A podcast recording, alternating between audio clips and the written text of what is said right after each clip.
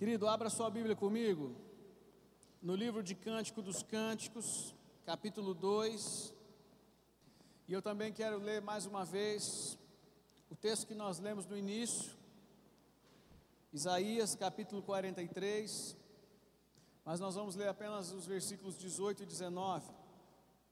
Cântico dos Cânticos, ou em algumas outras versões, o nome do livro é Cantar. E Pode haver essa diferença aí no nome dos livros. Cântico dos Cânticos ou Cantares, capítulo 2. Eu quero ler com você versículo 10 até o versículo 13.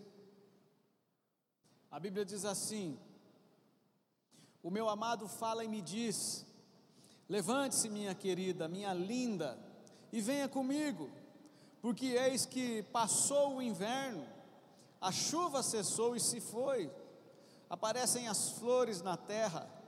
Chegou o tempo de cantarem as aves e já se ouve a voz da rolinha em nossa terra.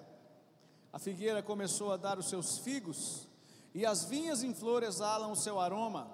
Levante-se, minha querida, minha linda, e venha comigo.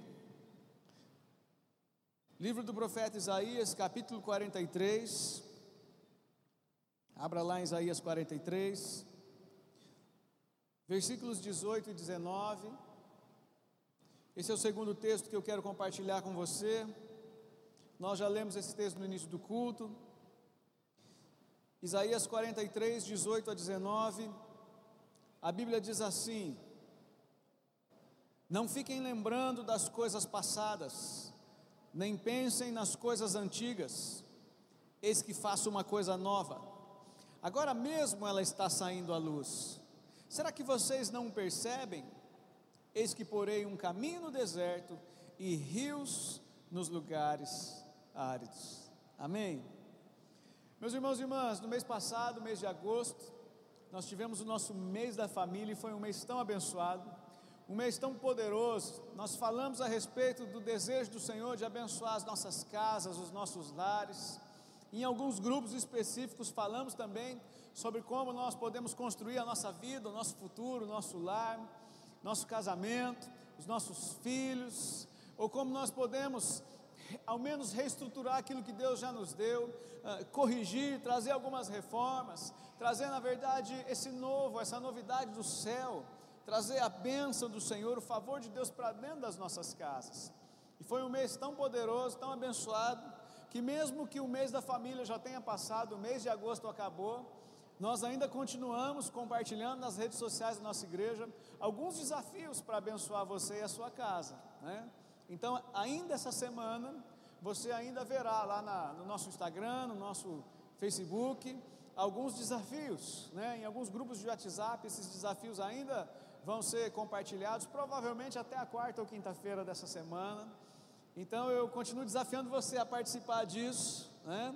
É, agosto acabou, mas o desejo de Deus de abençoar as nossas famílias não acabou, pelo contrário, é apenas o começo de coisas maravilhosas que Deus deseja fazer.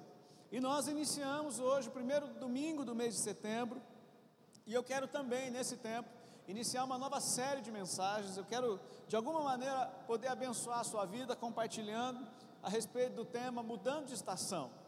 Nós conhecemos setembro como o mês da primavera, o mês das flores, o mês em que o frio, o inverno, aquilo que é o sinônimo do cinza, ah, da tristeza indo embora, né? Isso são apenas símbolos, obviamente, mas simbolicamente eu também quero te desafiar a se abrir para essa nova estação, e eu acredito que não é apenas ah, uma estação do ano, não tem a ver apenas com a primavera, mas algo dos céus que eu acredito que virá sobre nós nesse tempo, virá, obviamente, de uma maneira ainda mais intensa sobre aqueles e aquelas que estão buscando isso de todo o coração, que decidiram se voltar para o Senhor, que têm no seu coração um firme propósito de conhecer a Deus profundamente, de conhecê-lo como nunca antes, de reaprender coisas que durante a vida inteira você já ouviu ou viu de alguma maneira, mas agora você acredita e deseja que Deus faça novas essas coisas, que haja uma reforma,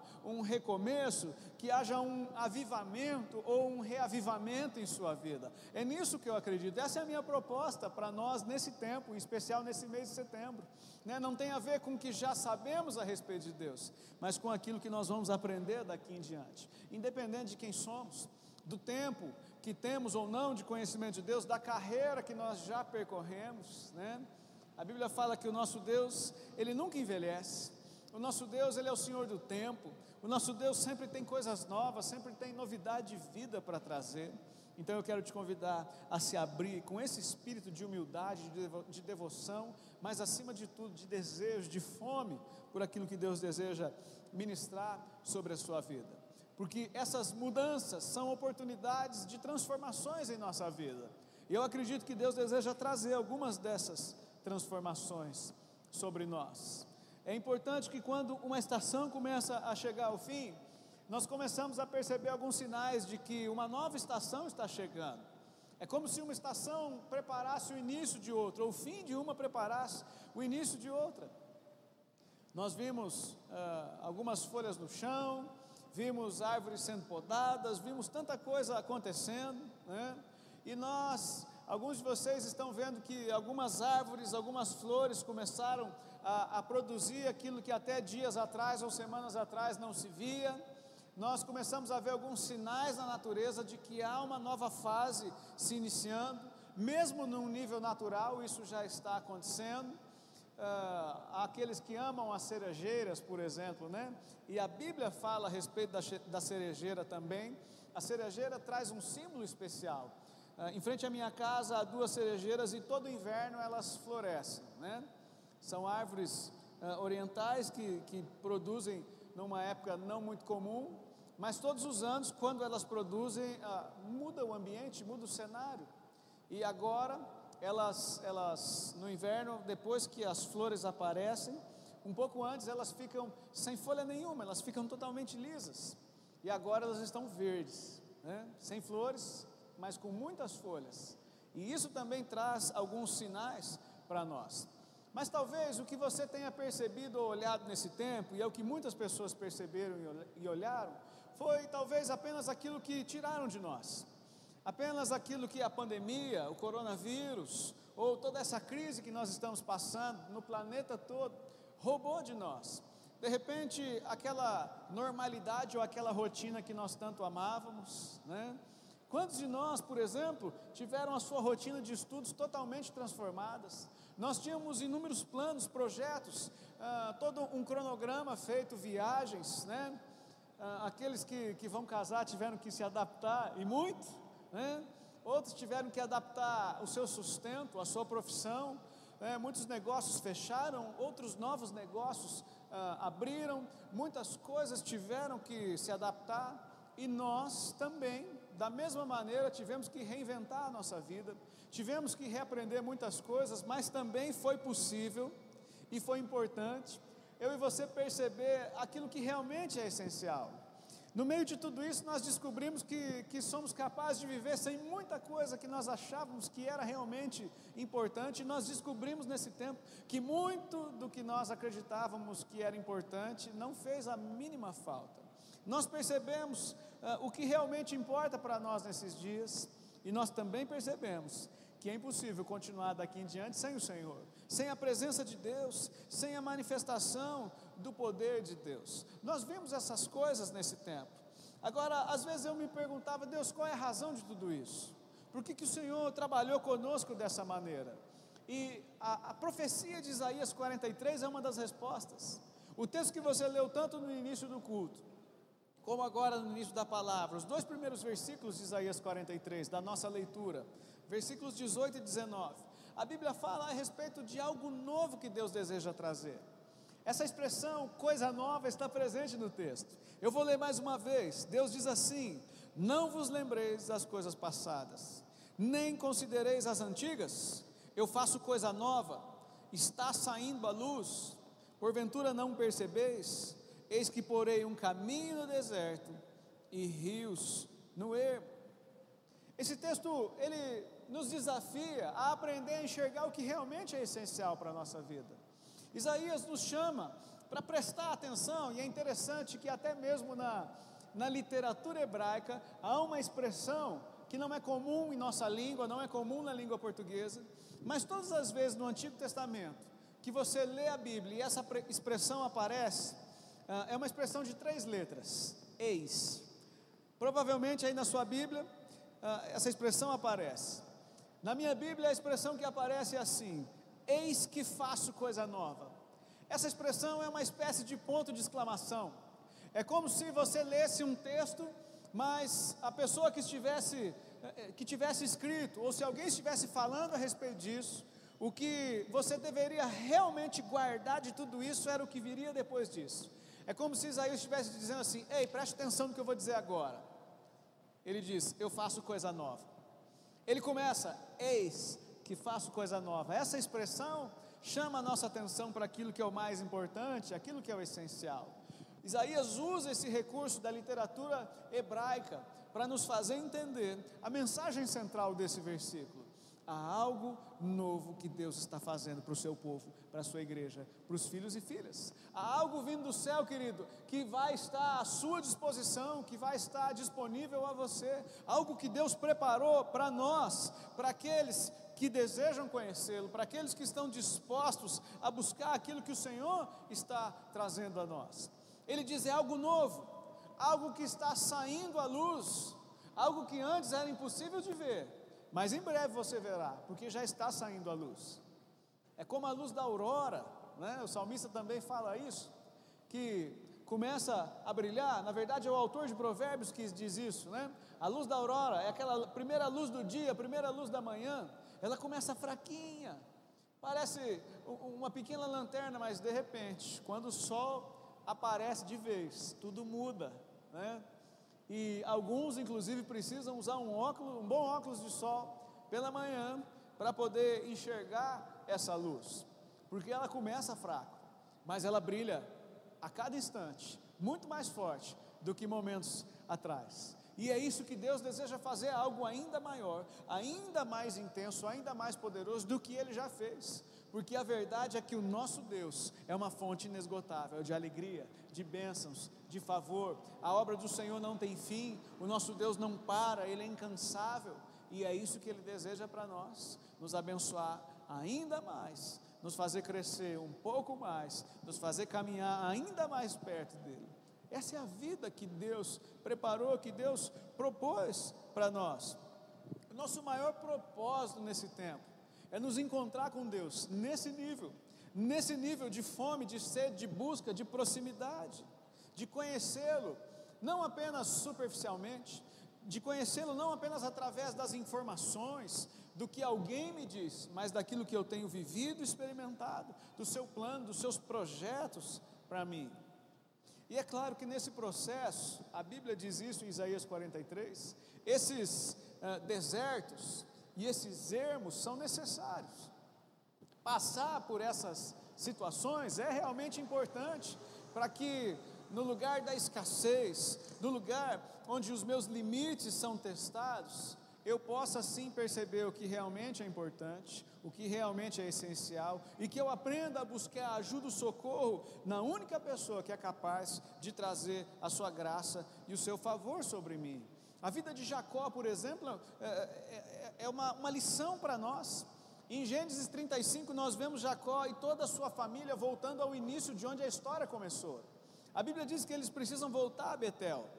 Eles haviam se perdido durante o caminho, durante a sua trajetória, e os problemas que passaram a enfrentar os levou como família de volta para o lugar onde Deus havia feito algumas promessas para o lugar onde Deus o havia levado, Jacó, a construir um altar ao Senhor, um memorial, o lugar onde Jacó ofereceu a Deus sacrifícios, aonde ele acendeu um fogo como símbolo do que Deus estava fazendo. Betel era o lugar de Deus, o lugar da porta, o lugar da manifestação da experiência.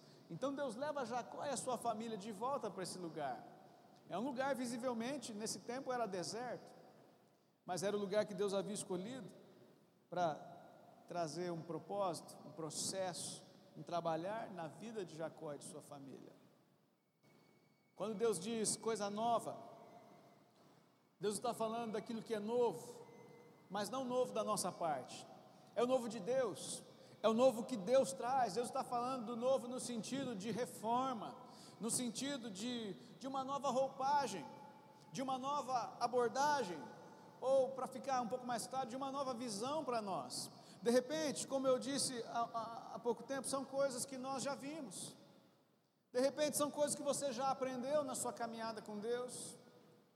São coisas que você em algum momento foi ensinado, foi ministrado, mas que Deus deseja agora, nesse tempo, trazer a sua memória, trazer um novo ensinamento ou te ensinar de maneira diferente, te fazer enxergar com a, a sua perspectiva um pouco maior, com o seu campo de visão um pouco mais ah, largo, um pouco mais amplo. Deus deseja abrir o seu leque, Deus deseja abrir a sua perspectiva, para você enxergar com menos limitações, uma visão muito mais explanada, muito mais aberta, muito mais ah, eficaz. É isso que Deus deseja fazer nesse tempo sobre nós. Ele deseja trabalhar em coisas que de fato Ele já nos deu, coisas que nós já recebemos, palavras, promessas, heranças que são nossas segundo a Sua palavra, coisas que nós já recebemos, mas que às vezes não sabemos usar adequadamente, ferramentas que Deus já colocou em nossas mãos, como por exemplo o Seu Espírito. Deus deseja nos levar a esse lugar onde Ele vai nos ensinar onde Ele vai, na verdade, nos mostrar coisas que nós já temos, mas não usamos, coisas que nós já recebemos, mas não sabemos usar como convém, coisas que são nossas por herança, mas nós nem sabemos. É interessante que muito do que nós recebemos, muito do que temos, basta fazer uma, uma faxina na sua casa e você vai perceber quanta coisa boa nós temos, mas não usamos, não é mesmo? Todo mundo tem na sua casa uma boa panela que não usa faz tempo. De repente é uma chaleira de inox, coisa linda, né? Eu achei uma lá em casa, na dispensa esses dias. Está né? Tá guardada. Ah, de repente é uma faca de churrasco, né? A gente faz churrasco com faca de serra e de repente você tem uma faca boa guardada. Ou quem sabe é uma outra ferramenta, uma chave de fenda, mas o seu marido insiste em usar suas facas de cozinha, né? E destrói tudo. E a senhora fica furiosa quando descobre que ele tinha ferramenta, mas não usou. E esse desconhecimento às vezes traz desgaste. Mas nesse novo tempo, querido, nesse novo de Deus, a última coisa que Deus deseja trazer sobre nós é desgaste, pelo contrário. A primavera é um tempo de alegrias, é um tempo de não apenas de florescer, mas é de rejuvenescer também. E eu estou falando isso no nível espiritual, no nosso relacionamento, na nossa amizade com Deus. Eu entendo que esse novo de Deus é, na verdade, um novo no sentido de reformar ou de nos trazer de volta para o nosso lugar de início, para a nossa essência, para o começo, para o primeiro amor, para o simples. É o tempo de Deus nos trazer de volta para Ele. Essa mudança de estação em nossas vidas depende, e muito, de como nós vamos cultivar e viver a nossa amizade com Deus. Você se considera um amigo, uma amiga de Deus? É tudo que Deus deseja. Tudo que Deus deseja é poder saber que nós não somos apenas seus servos, que nós cremos nele. Mas Deus deseja a nossa amizade, o nosso relacionamento. E esse é um dos sinais da nossa maturidade na vida cristã. Nós nos tornamos filhos e por amor nos colocamos na condição de servos mas há um nível de maturidade onde nós aprendemos a viver como amigos de Deus. É assim que o próprio Jesus chama os seus discípulos. Pouco tempo antes de ser crucificado, Jesus disse: Eu já não chamo vocês mais de servos, mas agora vocês são os meus amigos. E eu penso que isso tem muito a ver com o novo de Deus sobre nós. Esse nível de vida, de amizade poderosa, com o Senhor. Jeremias usa um símbolo da primavera para explicar isso. O profeta Jeremias, no primeiro capítulo do seu livro, Jeremias 1, versículos 11 e 12, o profeta Jeremias diz assim: Veio ainda a palavra do Senhor dizendo: Que vês tu, Jeremias? E Jeremias respondeu: Eu vejo uma vara de amendoeira.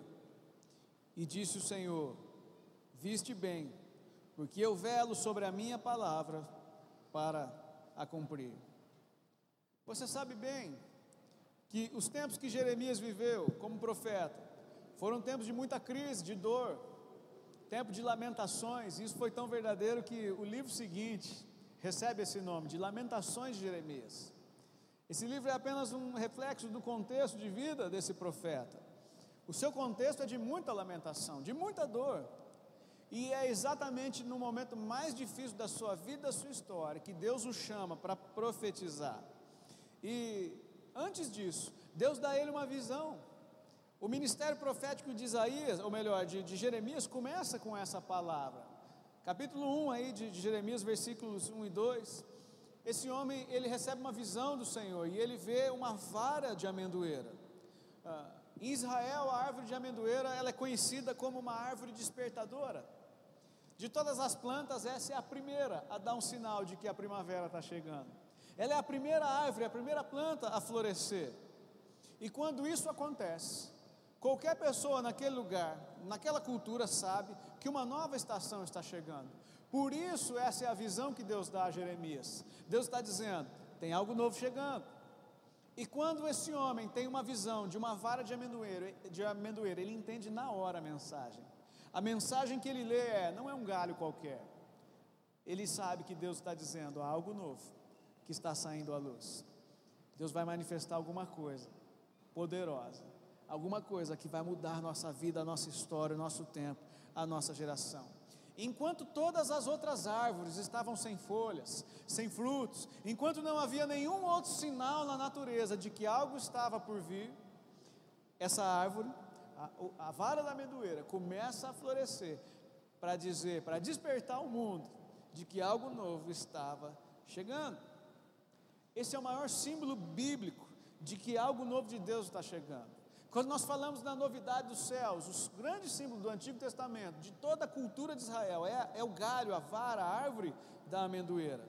Todo mundo nesse período bíblico tinha conhecimento disso, as crianças sabiam desse símbolo, desse sinal, isso era algo comum, por isso a amendoeira é tão citada em toda a Bíblia. E é claro que esse símbolo aparece em lugares muito mais importantes do que aqui na profecia de Jeremias. Arão, o irmão de Moisés, o primeiro grande sumo sacerdote de toda a Bíblia, ele tem uma história interessante com a vara de amendoeira. O bordão que floresce, o cajado de Arão que floresce, é uma vara de amendoeira. E isso foi tão precioso importante, um símbolo tão poderoso da história do povo de Deus, que essa vara ficou guardada nada mais, nada menos do que dentro da arca da aliança. Essa árvore, esse galho, quando floresce, Deus o toma para si e o guarda na arca. Esse símbolo fica guardado nesse lugar. E é interessante que tem um simbolismo poderoso aqui.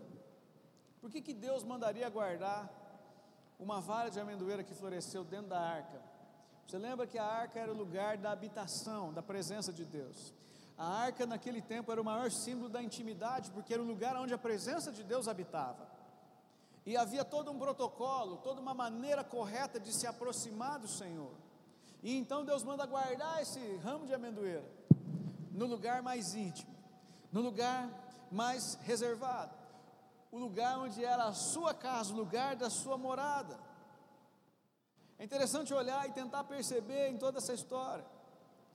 Quanto mais próximas as pessoas se colocavam da arca, Deus estava mostrando a elas que mais perto elas estavam de uma mudança, de uma transformação em suas vidas. Por isso, a, a, a, vara, o bordão que floresceu está guardado ali para dizer que a presença de Deus, o lugar da intimidade, é o lugar da nossa transformação. Esses são símbolos do Antigo Testamento, da antiga aliança, que é claro e obviamente apontam para o novo.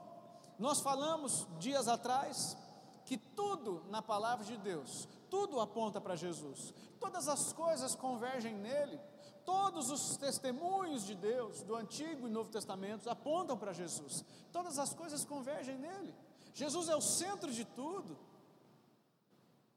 No Novo Testamento, a Bíblia repete o mesmo ensinamento, a Bíblia mostra os mesmos propósitos acontecendo, usando figuras diferentes. O apóstolo Paulo, quando escreve para a igreja em Corinto, na sua segunda carta, em 2 Coríntios 3,18, Paulo diz o seguinte: Todos nós que com a face descoberta contemplamos a glória de Deus, segundo a Sua imagem, estamos sendo transformados com glória cada vez maior, a qual vem do Senhor, que é o Espírito. Olha o que Paulo está dizendo. Paulo está dizendo a mesma coisa que Deus estava dizendo lá na arca com a vara de Arão lá dentro. Ele está dizendo o seguinte: o lugar que eu escolhi para transformar vocês é o lugar da intimidade. Cada vez que vocês estiverem diante de mim, como que por espelho, imagine o seu rosto e o espelho. A expressão que a Bíblia usa em algumas versões é face a face, rosto com rosto. E é exatamente isso que Deus está dizendo. Quando vocês me buscarem dessa maneira, quando vocês se colocarem diante de mim, numa posição de intimidade, de busca, eu vou transformá-los de glória em glória. E o texto termina dizendo o seguinte: que o Senhor fará isso cada vez mais ou cada vez maior, uma glória que cresce. Deus está dizendo que não para, que não tem limite, a intimidade aumenta, a transformação aumenta, o propósito de Deus vai se cumprindo e continua esse trabalhar sobrenatural em nossas vidas. Esse é o desejo de Deus, é o propósito do santo para a nossa vida. Davi, no Salmo 34, versículo 5, ele disse assim: Os que olham para Deus estão radiantes de alegria, os seus rostos jamais mostrarão decepção. Percebe que Davi é usado por Deus como um profeta aqui, para dizer o que Paulo está dizendo lá na frente. Somos transformados face a face, na intimidade, com o rosto diante de Deus. A verdade é que a nossa mudança, essa mudança de fase, de estação em nossa vida, ou a falta dessa mudança, tem muito a ver com a nossa postura em relação a Deus. Ser transformado ou deixar de ser transformado como eu poderia ser, tem tudo a ver com a forma que eu lido com Deus, com que eu me relaciono com Deus. Quanto mais perto de Deus eu estiver, muito mais fácil será contemplá-lo, muito mais poderoso será essa transformação que Deus fará em mim. Mas eu preciso estar perto de Deus, perto bastante, para me colocar como que por espelho. Agora, por que, que algumas pessoas não são transformadas? Porque não chegaram perto o suficiente. Deus não tem filhos prediletos. Você já ouviu esse, esse clichê crente tantas vezes, não é mesmo? Mas é uma verdade.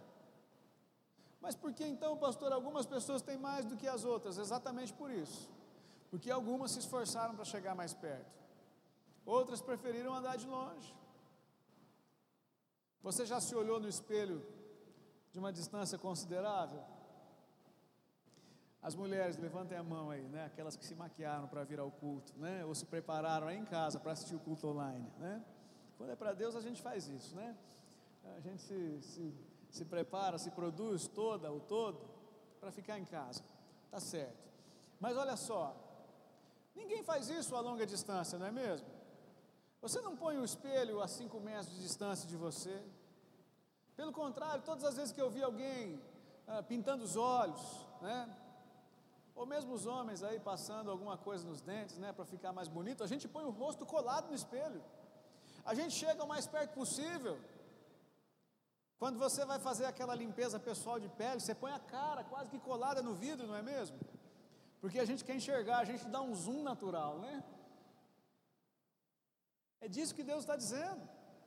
Essa é a maneira pela qual nós seremos transformados, se nós nos colocarmos nesse nível diante de Deus nesse distanciamento. Distanciamento, pastor? Não. No reino de Deus, distanciamento não é uma regra, não é uma lei. Querido, na sua vida com Deus não existe isolamento social. Isolamento social na vida com Deus é morte. Não há distanciamento no céu, nós fomos chamados nesse tempo para estar o mais perto possível de Deus. Não tem pandemia no céu. Pandemia aqui na terra. E é por isso que nós precisamos orar para que o céu se manifeste na terra, para que a realidade na terra mude. Mas entenda bem, a realidade no céu é outra.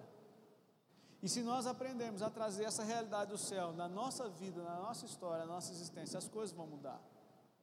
E a receita da qual a Bíblia traz é a receita da aproximação, da contemplação, dessa amizade íntima, que cheira um pouco de paixão, não é mesmo? Você já viu quando um namorado, né? E a gente tem alguns bons exemplos aqui, não vou falar o nome, mas tem um com as caras de bobinho, né? Até essa semana eu vi a mãe de um falando, ah, como que ele fica bobinho olhando para ela, né? Eu não vou falar o nome desse bolachinha não, mas a mãe dele disse assim para a gente: Olha só como ele fica bobinho quando olha para ela. Eu falei: É verdade, né? Ele e qualquer outro que é apaixonado, porque o que menos importa é demonstrar o que a gente sente. O que a gente mais quer é que as pessoas saibam que nós amamos a, aquela pessoa que está conosco, que ela ou ele é a pessoa mais importante, e é isso que Deus deseja ter de nós nesse tempo. É essa simplicidade, essa humildade, essa paixão e mais do que tudo, essa verdade. De não ser apenas religião, de não ser apenas ah, uma modinha nova de uma igreja qualquer, mas ser de fato o que a Bíblia nos chamou a viver nível de amizade íntima com Deus que vai nos transformar de fato e de verdade. Às vezes eu ouço as pessoas dizendo, pastor, mas o fulano foi à igreja e nada mudou. A pergunta que nós precisamos fazer é: ele se aproximou de Deus? Quanto ele chegou mais perto de Jesus nesse tempo?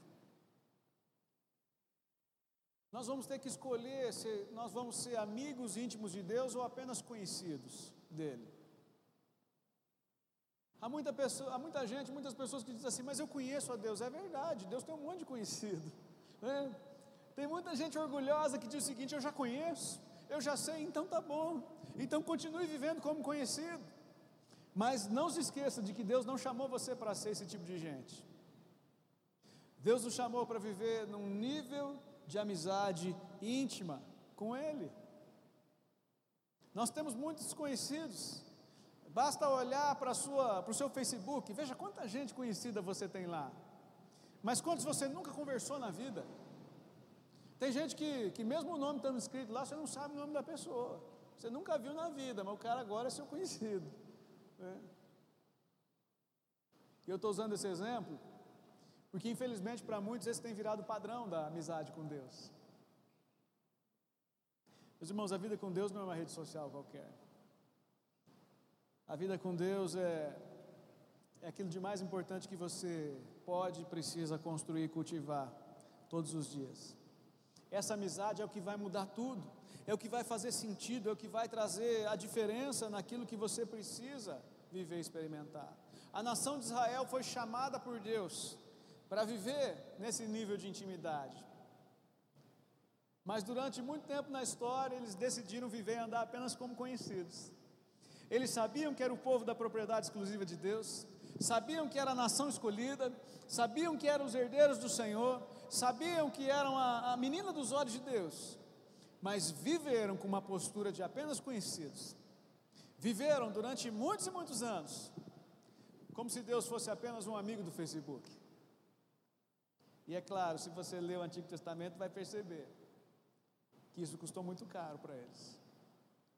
Alguns exílios, muitas perdas, muita gente morreu, gerações inteiras foram esquecidas e ficaram sem o conhecimento de Deus.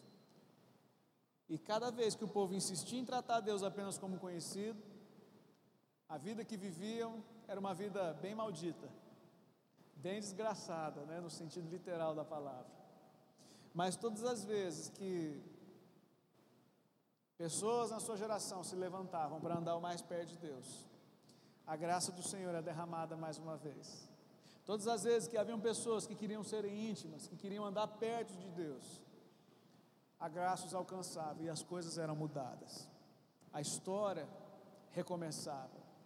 O novo de Deus se derramava. Quando nós lemos a Bíblia do início ao fim, nós percebemos uma história de recomeços. A história linear de Deus é uma história cíclica, você percebe inúmeros erros sendo repetidos de geração em geração. Mas em algumas gerações alguém se levanta para quebrar um ciclo vicioso de erros. E a grande questão é que se nós não nos posicionarmos agora na nossa geração, esses erros vão continuar sendo repetidos, inclusive agora. E o maior erro que nós podemos cometer nesse tempo é o erro de achar que conhecemos a Deus e podemos viver apenas como conhecidos dele.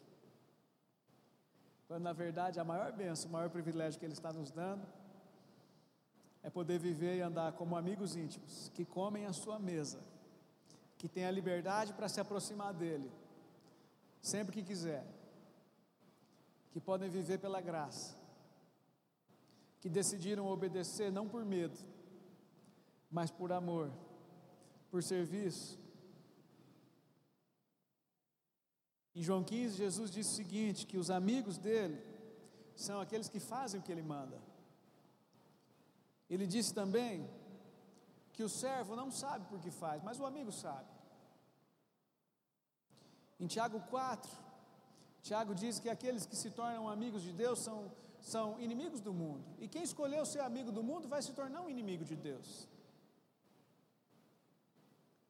Ser amigo de Deus exige de nós algumas posturas. Se tornar amigo de Deus vai exigir de nós algumas renúncias. Se tornar um amigo de Deus vai exigir de nós uma postura de obediência e, é claro, de ousadia. Para se tornar amigo de Deus, nós vamos precisar aprender que renúncia e santificação são essenciais. Os dois maiores modelos bíblicos disso, Abraão e Moisés.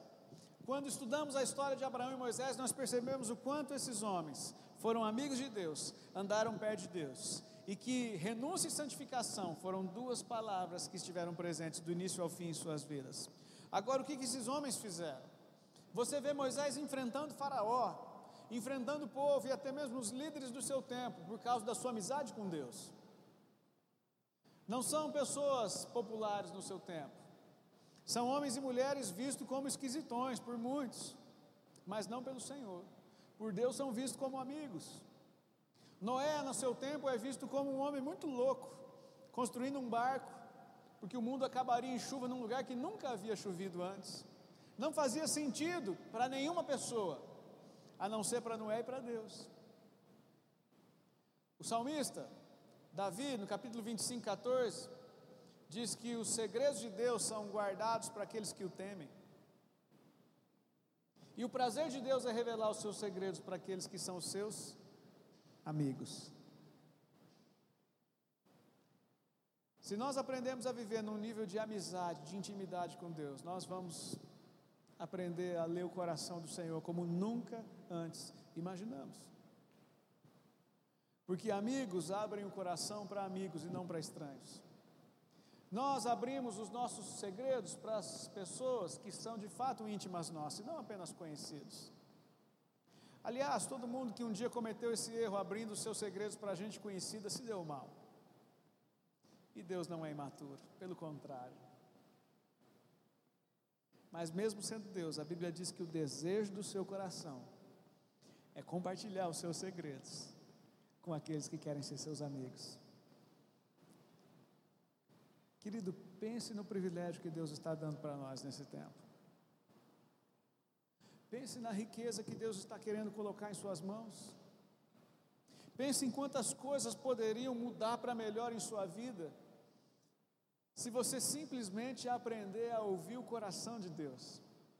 Se você simplesmente aprender a se colocar num nível de intimidade com Ele, onde os segredos dele vão se tornar conhecidos a você.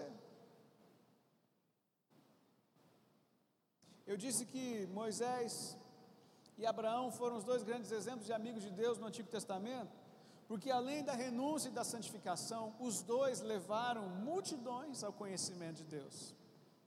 Suas gerações e outras gerações foram levadas a Deus pela vida desses dois homens.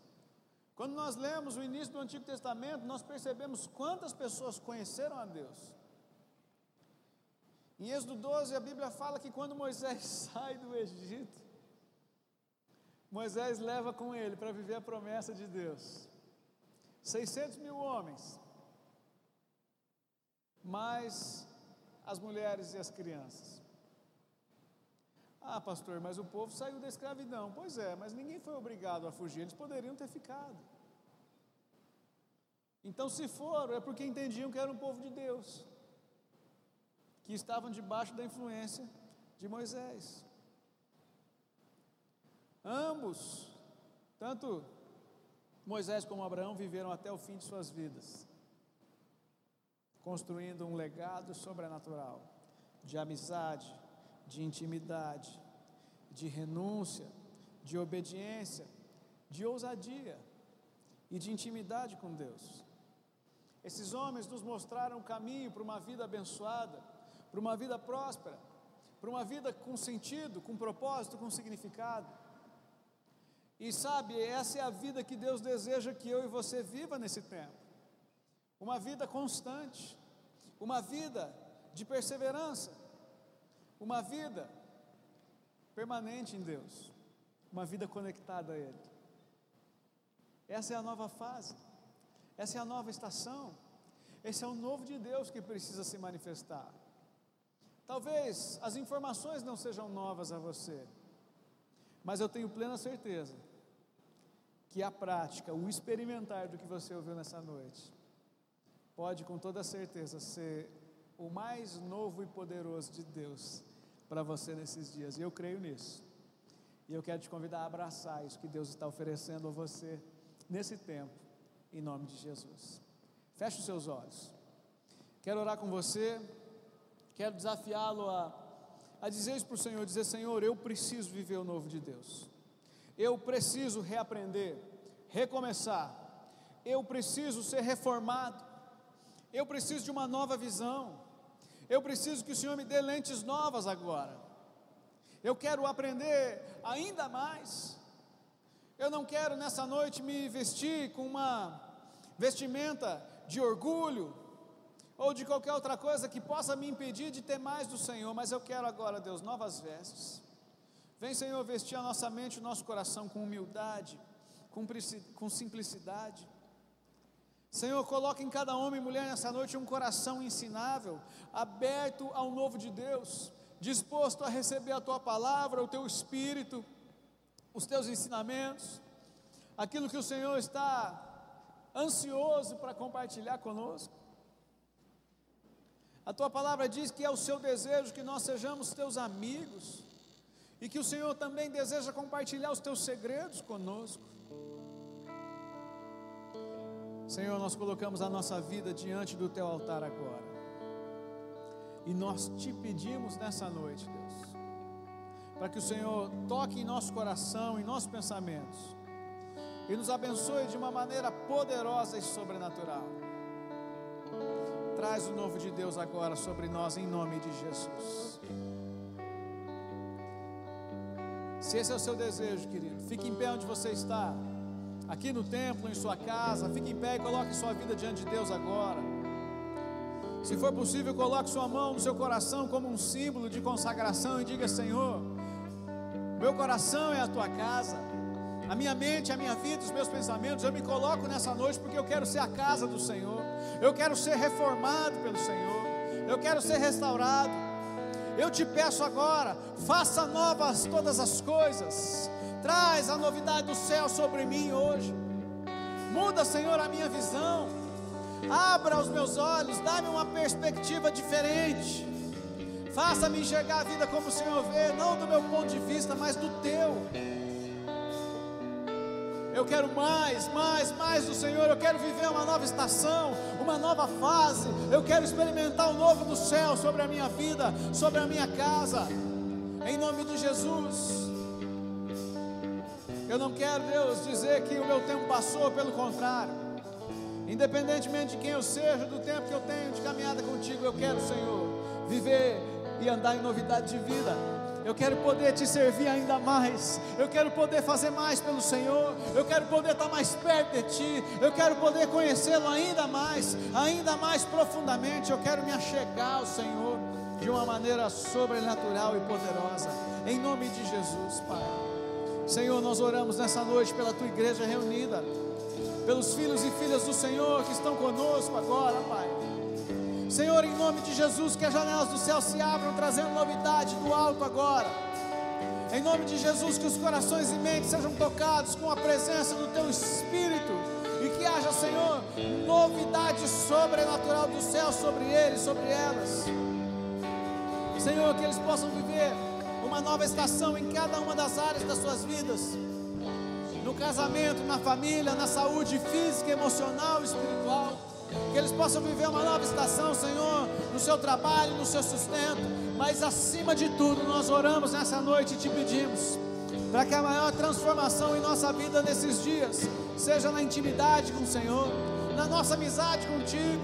Eu oro, Deus, para que acima de todas as coisas, a nossa intimidade com o Senhor prevaleça, a nossa amizade contigo sobressaia. Que o mais importante da nossa vida nesse tempo seja conhecê-lo ainda mais e torná-lo conhecido da nossa geração. Em nome de Jesus, eu oro para que a vida que o Senhor nos chamou a viver seja uma vida real, uma vida sobrenatural, uma vida transbordante, uma vida poderosa do Senhor, Pai. Eu abençoo os meus irmãos e irmãs, eu abençoo a tua igreja, Pai. Eu abençoo o teu povo nessa hora, em nome de Jesus, Deus. Em nome de Jesus, Pai.